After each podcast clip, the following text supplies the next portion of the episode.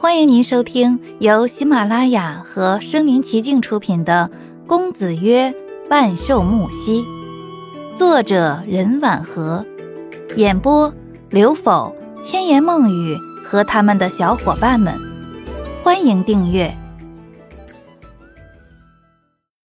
第三十一章，木兮先生扯开慵懒而又沙哑的声音说：“听说这位白帮主以前杀了不少人，是不是要送去见警署？”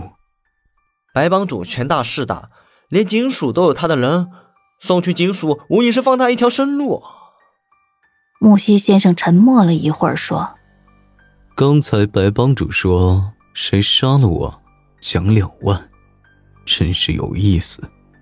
不如这样吧，你们放话出去，谁杀了白帮主，我奖二十万。”大家冷吸一口气，没想到木兮出手那么阔绰。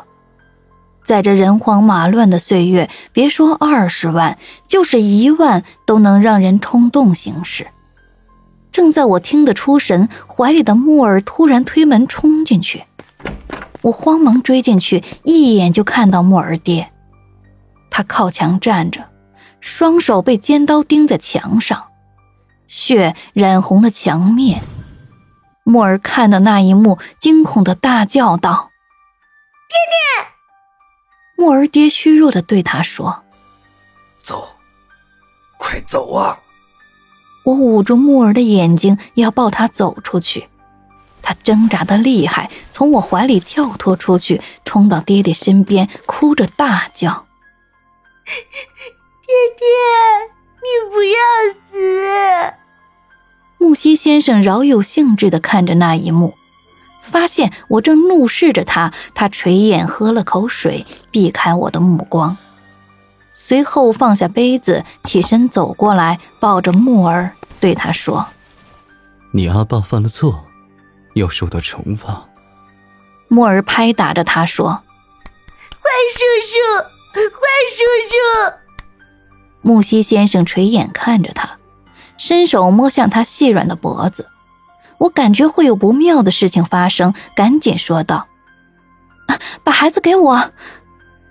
木兮看我一眼，手指在木耳脖子上微一用力，木耳就不出声了，倒在他怀里，就像睡着了一样。我大叫：“你，你对他做了什么？”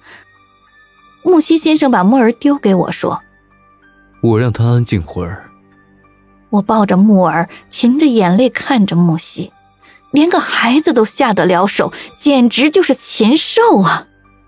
木兮先生背过身子，用清冷的声音命令我：“你出去。”我咬着唇，绝望地离开。走到乐天会门口时，司机下了车，见我抱着孩子，有点为难：“春秋小姐，这这孩子……”“啊，穆先生刚刚把孩子交给我了，你放心吧。”司机这才带我离开。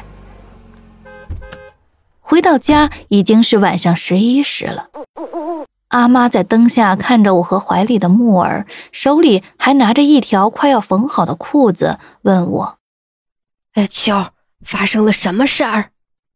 我把木耳放在床上，盖好被子，一身疲惫地坐在灯下，对阿妈说：“阿妈，我不打算再去见穆先生了。”阿妈放下手里的东西说：“哎，你终于看清他的真面目了。”我点点头，眼睛噙着泪花，脑海中木耳爹被钉在墙上的那一幕挥之不去。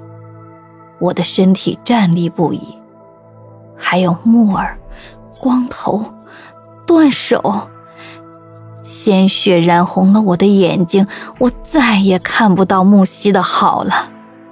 第二天一早我去上课，木耳还在睡着。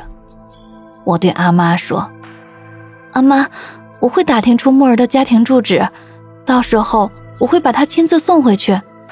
这段时间阿妈可能会辛苦点。”阿妈边和面边对我说：“我给这孩子包个肉馅包子，你去上学去吧。”阿妈对我的态度比之前好很多，也肯和我说话了，我和她又恢复了以往融洽的母女关系。课间，我一个人在校园中散步，从代建图书馆那块地经过，停下步子，看着那片空旷之地，想到不久的将来将会有一座放满书的建筑物出现，在某个醒目的地方写上书馆的名字春秋。我冷吸了口气，勉强能压住内心的波澜。我不会再因为这件事去见木西，去求他。就像他所说的，他只喜欢春秋这两个字而已。在这世上叫这个名字的人多了去了。我沉重地离开，忘却有关木西的诸多烦恼和不快。我闷闷不乐地上了一天课，跟跑了马拉松一样，很累。傍晚回到家，阿妈在烧火做饭，我四周看一眼，慌忙问阿妈：“啊，莫儿呢？”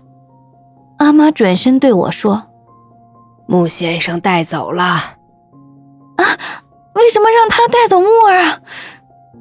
阿妈用围裙擦着手，无奈地说：“他要带走的人，我还能拦得住吗？”我书包都没来得及去掉，就转身朝电车站牌跑去。没有什么时候比我现在更想车来得快一点，再快一点。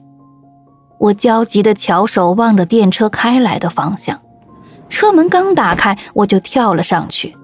一下车，我就朝乐天会飞奔而去，顾不上路上人来车往。跑到乐天会顶层，我看到一个女人被一个男人拉出木西经常待的那间房。女人穿着米白色的旗袍，平底鞋，虽然挽着发，但垂落下来的头发粘在她泪水混着汗水的脸上，十分狼狈落魄。她脸色苍白，哭得撕心裂肺，大叫着：“穆先生，你心情好啊！办法善心吧。”女人挣扎得厉害，拉她的男人是个跛子，有点吃不消，在咬牙使劲儿。我从他们身边路过，看到男人脚踝上绑了一个小红绳，这让我想起那天被木西教训得很惨的造谣者。这男人看到我在看他，他耷拉下眼皮，使出大力气将那女人硬是扛在肩上。